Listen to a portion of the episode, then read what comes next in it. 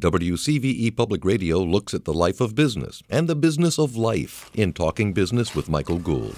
In his book, All I Really Need to Know I Learned in Kindergarten, Robert Fulghum suggests that wisdom was not at the top of the graduate school mountain, but there in the sandpile at nursery school.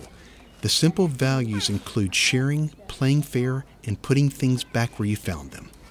Are there parallels between the optimum learning environment in school and the optimum learning environment in the workplace?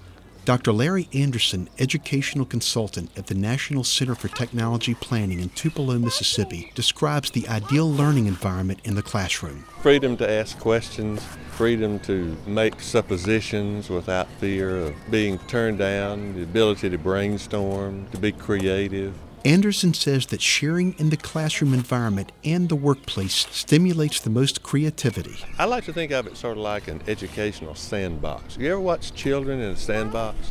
They're always ready and willing to share with each other and show each other what they're doing. And look at this and look at that. And there's not a lot of judgment. It's just all wonder. They're so excited about just seeing what they're making. Dr. Anderson says that the ideal 21st century classroom would be one that is that's filled with freedom. expression, exploration, wonder, encouragement. Maybe that's the way Pollyanna would see it.